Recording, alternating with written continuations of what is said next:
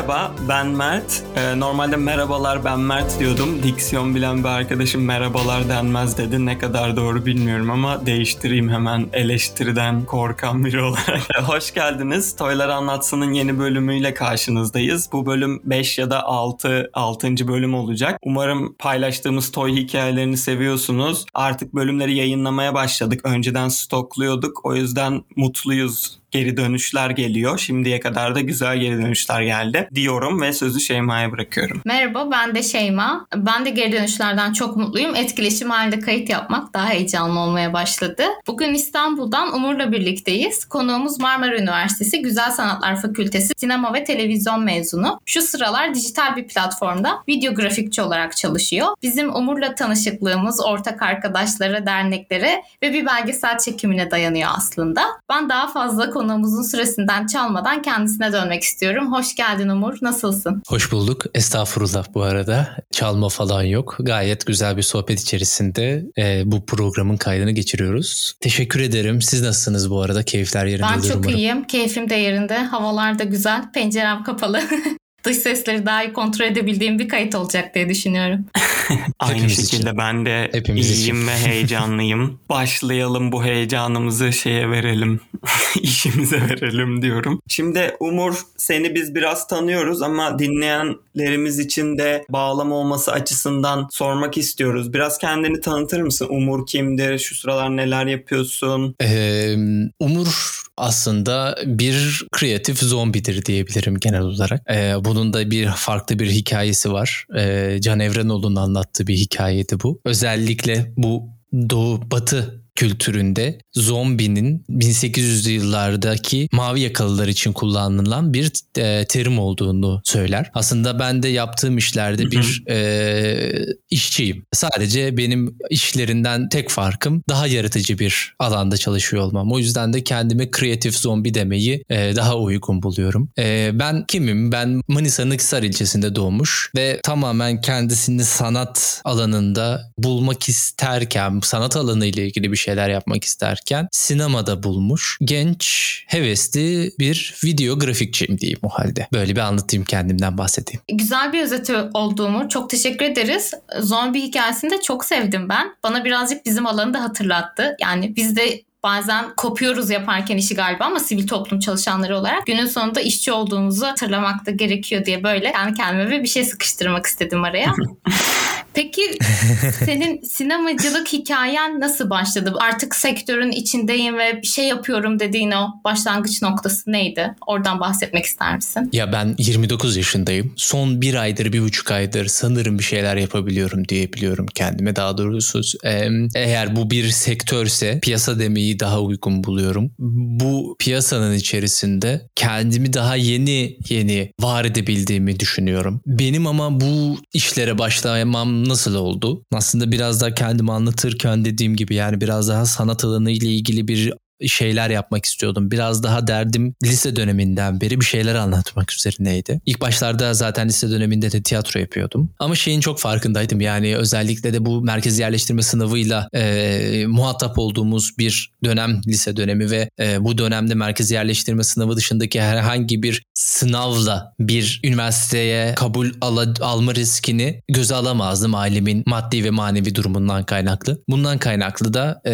ne yapabilirim sorusunu kendime sorduğumda sinemanın benim için en doğru alan olduğunu düşündüm. E, ardından ama şimdi bir sürü okul var. Hangi okula gitmem gerekiyor sorusunu sorduğumda çok şükür babam aslında beni vazgeçirmek için İzmir'deki iki tane okula gönderdi. Birisi Ege Üniversitesi'nin İletişim Fakültesi, diğeri de 9 Eylül Güzel Sanatlar Fakültesi'ndeki hocaların oğlu kampüse götürdü daha doğrusu öyle söyleyeyim. İlk önce tabii ki de Güzel Sanatlar Fakültesi'ne gittik. Orada tanıdığımız bir iki tane babamın daha doğrusu ahbaplığının bulunduğu bir iki tane hoca vardı. Onlar bana şeyi sordular. Ne yapmak istiyorsun dediler. Ben bir şeyler anlatmak istiyorum. O yüzden sinemayı tercih ettim. Yapsın bir denesin başarabilirse çok iyi birisi olur. Hatta orada Mehmet Koçtumoğlu hocamız vardı. Şey demişti. Şimdi bu ülkede 3 tane iyi sinema okulu var. Marmara, Mimar Sinan ve 9 Eylül. Ve bu 3 üniversiteden birisinde kazanırsa eğer bu çocuk ilerleyen yaşlarda sokaklara adı bile verilir gibi bir şey söylemişti. Çok iddialı bir cümle bu arada. Ve şeyi fark ettim. Evet ben sanırım Güzel Sanatlar Fakültesinde okumam gerekiyor diye düşündüm orada. Ardından beni iletişim fakültesindeki e, iletişim fakültesi dekanı ile görüştürdü o babam. Orada da şey dedi profesör de sordu bana ne yapmak istiyorsun? Dedim yani o daha önce de söylediğim gibi ben bir şeyler anlatmak istiyorum ve ben anlatmak için aslında bir şeyleri anlatabilmek için sinema okumak istiyorum. Babama döndüp dedi ki hiç uğraşma beyefendi yani bu çocuk yolun yolcusu sen bunu buradan çeviremezsin gibi bir cümle söyledi. Aslında benim hikayem biraz da buradan başladı. Ben üniversite sınavına iki kere girdim. İlkini Güzel Sanatlar Fakültesinde herhangi bahsettiğim ilk üç Güzel Sanatlar Fakültesinin hiçbirinde sinema bölümü kazanamayacağım için açıkta kaldım bilerek isteyerek. Ardından da bir sonraki senede Marmara Üniversitesi Güzel Sanatlar Fakültesi Sinema ve Televizyon bölümüne dahil oldum, girdim. Ardından da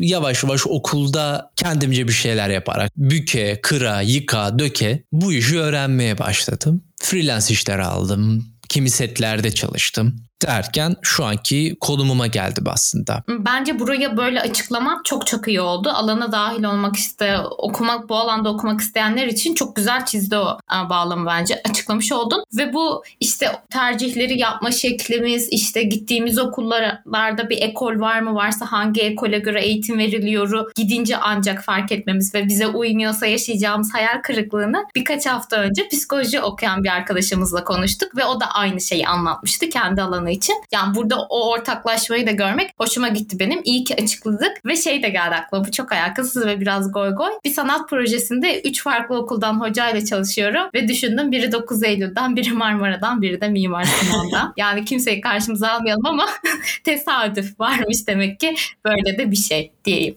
Umur güzel şeylerden bahsediyorsun. Yani gençlerin aslında biraz da tercih yaparken yeterli bilgiye sahip olamaması gibi bir durum var. Ya da işte çok konuşulan bir şey her zaman güncel bir konu artık bu Türkiye'de. Çok fazla üniversite olması hani kitle eğitimine geçilmesi. Herkes üniversite okuduğu için üniversite okumanın da bazen bir anlamı olmuyor böyle özellikle üzerine bir şey yapmazsan. Fakat konuyu artık ben biraz daha Güzel Sanatlar Fakültelerinden senin deneyimlerine çekmek istiyorum. Hepinizin izniyle diyorum. Sana şeyi sormak istiyorum. Şimdi çalışırken hikayenin başında dedin ki hani aslında süreç boyunca büke kıra döke dedin çalıştım dedin hani bir şeyler yapmaya çalıştım. Freelance çalıştığından bahsettin. Biz sana şeyi sormak istiyoruz. Bu alanda genç olarak var olmak nasıl bir şey? Tüm konuklarımızla bunu konuşuyoruz aslında. Neler yapıyor olurlarsa olsunlar. Genç olduğun için ayrımcılığa, farklı bir muameleye maruz kaldın mı? Nasıl bir tecrübeydi? Her şeyi kendimiz yapamayız her şeyi öğrenebiliriz. O başka bir şeydir. Yani ben mesela şu anda bir ses, ses miksajı yapmayı biliyorum. Ee, nasıl çekim yapılacağımı biliyorum. Motion design biliyorum e, görüntüyü az çok biliyorum. Yani en azından kamerayı aldığımda e, bir iş çıkarabilirim. Kısa filmler yönettim. E, uzun metraj belgesel çalışmalarımız var ve çok çok farklı alanlarda çok çok farklı bilgilere sahibim ama ben 29 yaşına kadar bunları öğrenmek için tek başıma çabaladım. Bu benim için açıkçası bir dezavantajdı. Dışlanma konusunda ise ee, dışlandım mı sorusu bana biraz şey geliyor. Toyluk aslında insanı dışlanmasına sebebiyet veriyor. Piyasanın çarkları çünkü çok ee, sert ve siz toy olarak bir toy halinizde o dişlilerin içerisinde kırılıyorsunuz ve eğer gerçekten de iyi bir sizi yönlendirecek bir İngilizcesi geliyor Türkçesini kullanmaya özen gösteriyorum da supervisor'ınız diyeyim Türkçesini bulamadım. Yoksa sizi yönlendiren, size danışmanlık veren, danışman gibi davranan bir büyük veya piyasada uzman olan mentor mentörü de kullanmak istemediğim için uzman diyebiliriz. Belki işindeki uzmanı ve bu işin öğretmenliğini size en azından gösterebilecek mentorluk diyelim hadi. Yapabilecek birisi olmadığı zaman çok bocalıyorsunuz. Ben o sorunu çok yaşadım çünkü. Okulda istediğim gibi beni yönlendirebileceğine inandığım hocalarla temas halinde değildim maalesef. E, çünkü büyük bir çoğunluğu öğretim görevlisi hocalardı. Ya doktora süreçlerini yönetiyorlar ya da doktorasını yeni bitirmiş hocalardı. Profesörler mesela ilk iki sene hiç dersimize girmedi. Piyasadan gelen hocalar vardı. Bir tane hocam hiç unutmam bana şunu söylemişti. Ya dedi sizi dedi kimse e, Cem Ulu hocamız bu arada hmm, burada selam söyleyeyim kendisine. Ya dedi sizi hiç kimse bir şey yapmanız için yönlendirmiyor. Size yeteneklerinizi incelemiyor, bakmıyor. Bak şu çocuğa demişti beni gösterip. O kadar güzel bir aktivist refleksi var ki ee, bu çocuk çok iyi bir sinema belgesel yönetmeni olabilir demişti benim için. Ama kimse de alıp elinden bu çocuğu belgesel yönetmeni olması için yönlendirmiyor burada demişti. Evet gerçekten de öyle. Kimse beni de alıp yönlendirmedi. Bu da ee, daha avantgard, daha klasik anlatının içerisinde kendinize yer tutmama gibi bir idealle ortaya çıktığınızda savrulmanıza sebebiyet veriyor. Evet ben de bu yüzden de seçtiğim yol nedeniyle ayrıldığımı, ayrımcılığa uğradığımı veya dışlanmaya uğradığımı söyleyebilirim ama bu seçtiğim yol nedeniyle hakim olan egemenlerin, erklerin e, o yolu seçmediğim için beni tercih etmemesi üzerinden bir ayrımcılık diyebilirim. Bu aslında bir dışlanma gibi değil de tercih edilmeme üzerinden bir ayrımcılığa e, uğradığımı düşünüyorum ben süreç içerisinde. Çok iyi kapattın. Buradan topu alıp bunu yapmaya çalıştığın bir yerden bahsetmek istiyorum ben de. Senin Artern isminde bir YouTube kanalın var. Belki bir ekiple tabii ki çalışıyorsunuz. Senin dedim kusura bakmasın öyle bir ekip arkadaşların varsa. Ee, şimdi kanaldaki projeleri inceledik. Ben zaten bir kısmını seni tanıdığım için biliyordum, takip ediyordum. Ve incelediğimizde orada da aslında hep işte gençliğe ve gençliğin sorunlarına odaklanan işler de gördük. Hatta kanalın kendisinin bir noktada gençlere ifade alanı açtığını da bence söyleyebiliriz. Hani içeriklerden ötürü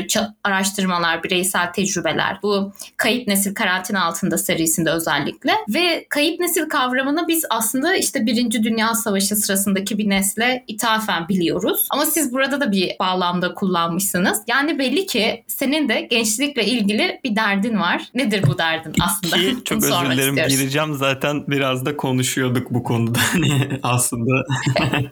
yani evet o kanal üzerinde neden kayıp nesil tekrar? Kim bunlar? 80 darbesinden beri bir süreç var ülkede ve bu 80 darbesinin bize getirdiği, bütün ülkeye getirdiği ve sonrasında yaşanan e, politik süreçler sebebiyle ifade özgürlüğümüz bizlerin çok kısıtlandı. Ve yıllar içerisinde hükümetler, farklı hükümetler gele gele gele bu ifade özgürlüğü ve e, hak talebinde bulunmak çok kötüleştirildi, bir cadı gibi gösterildi. Ve bu da aslında bizlerin gün geçtikçe kendisini ifade edememeye ve e, bu ifadesizliğin yarattığı birçok sorunun gün yüzüne çıkmasına ve e, bir yerden sonra da kaybolmamıza bu ifadesizliğin arasında kaybolmamıza sebebiyet verdi. Ki son 200 senedir görüyorsunuzdur. Bir sürü genç elinde işte pasaportlarıyla fotoğraf çekiliyor. Ülkeden kaçmaya çalışıyor. Bu tabii ki de e, çok daha öncesinde de olan şeylerdi. Özellikle Gezi Parkı eylemleri sonrasında ortaya çıkan şeyler.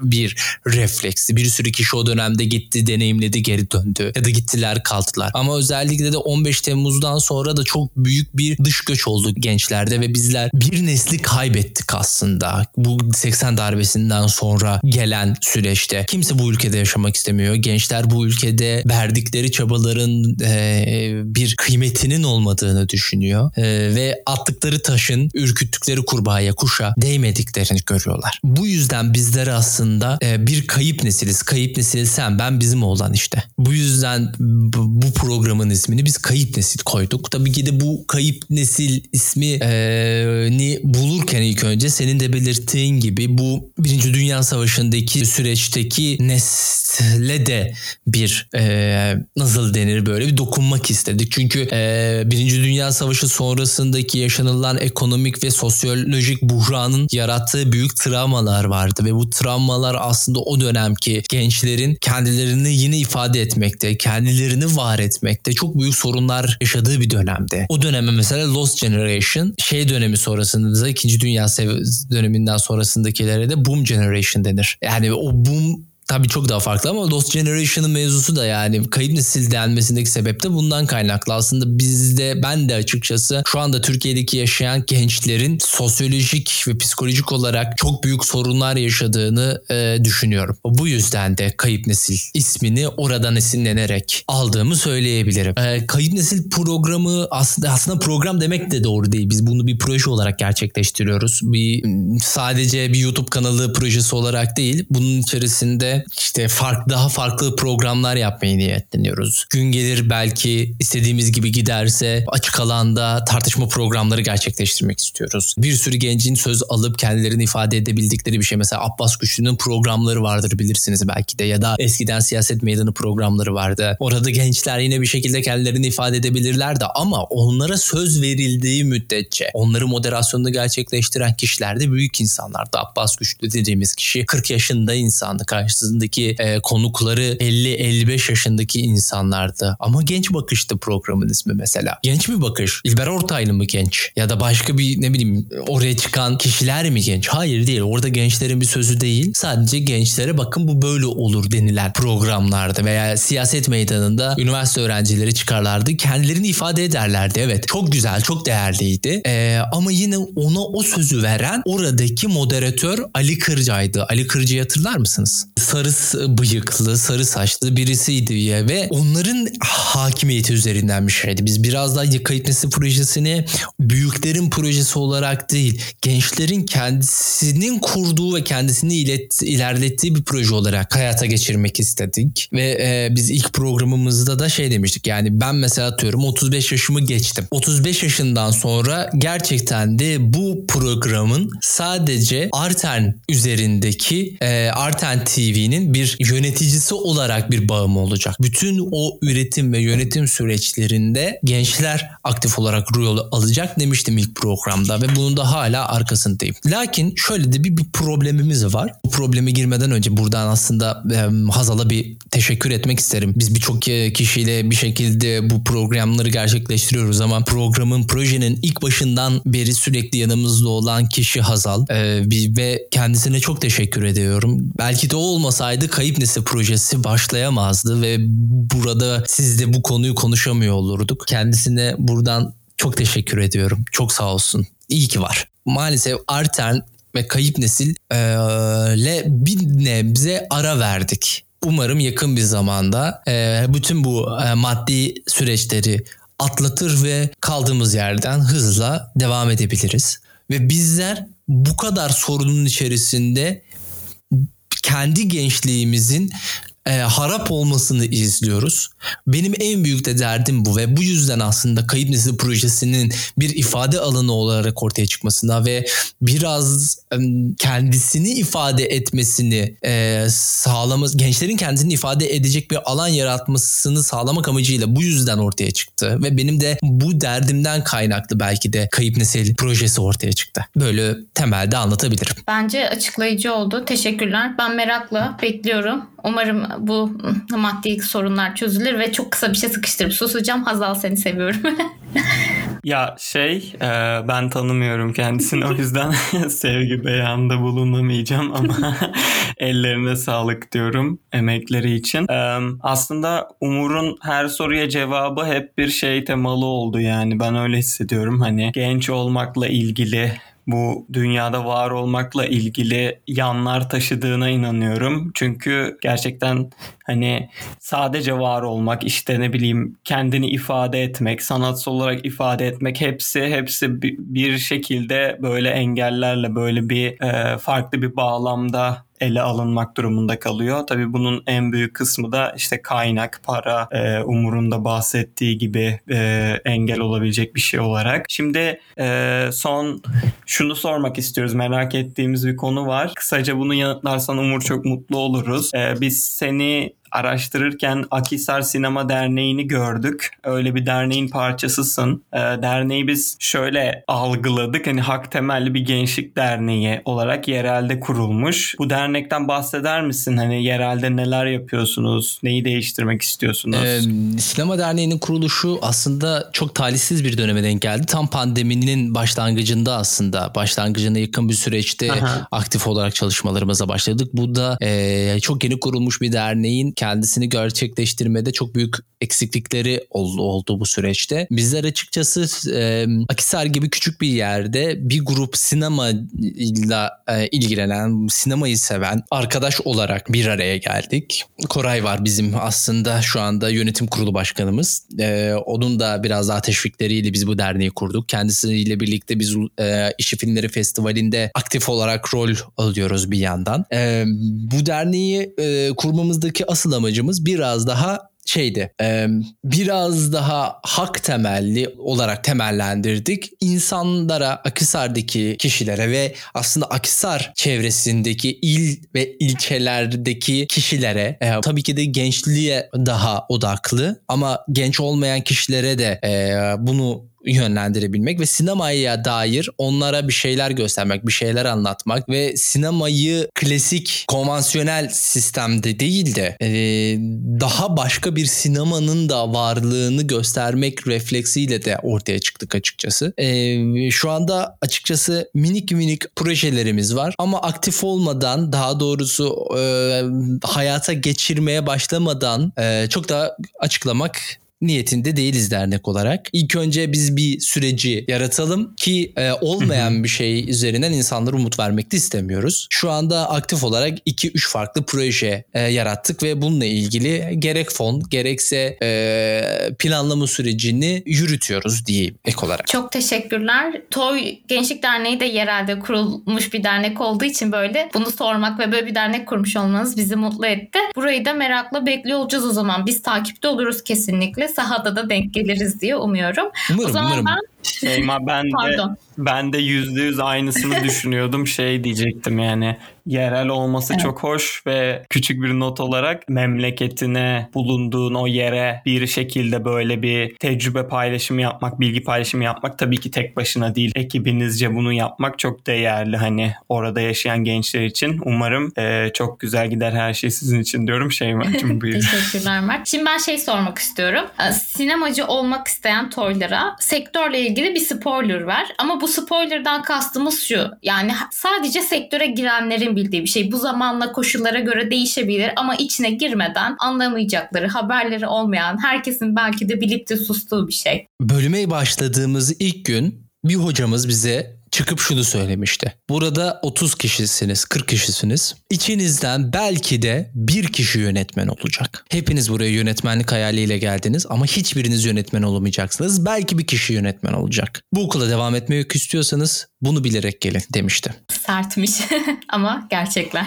ee, o yüzden benim çok büyük bir beklentim yoktu açıkçası geldiğimde bölüme. Ama bir sürü insanı biliyorum ki kimileri oyuncu olmak için, kimileri yönetmen olmak için e, bu bölüme geldiler ve e, büyük bir çoğunluğu hüsranla karşılaşıp e, bıraktılar. Kimisi hocanın bu ilk açıklamasından bıraktı okulu. Böyle iş mi olur ya falan diyerekten. O yüzden bu herkesin bildiği bir şey. Ama kimsenin kendisine bunu yakıştıramadığı bir şey. Ya hı hı.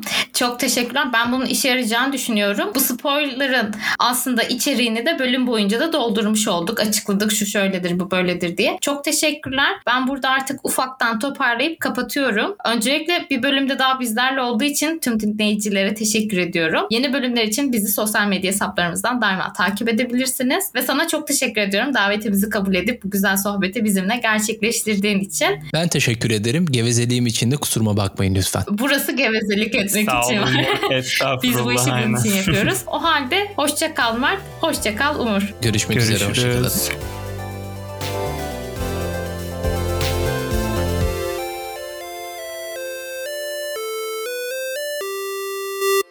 Toylar Anlatsın, FES Türkiye temsilciliğinin desteğiyle Toy Gençlik Derneği tarafından hazırlanmıştır.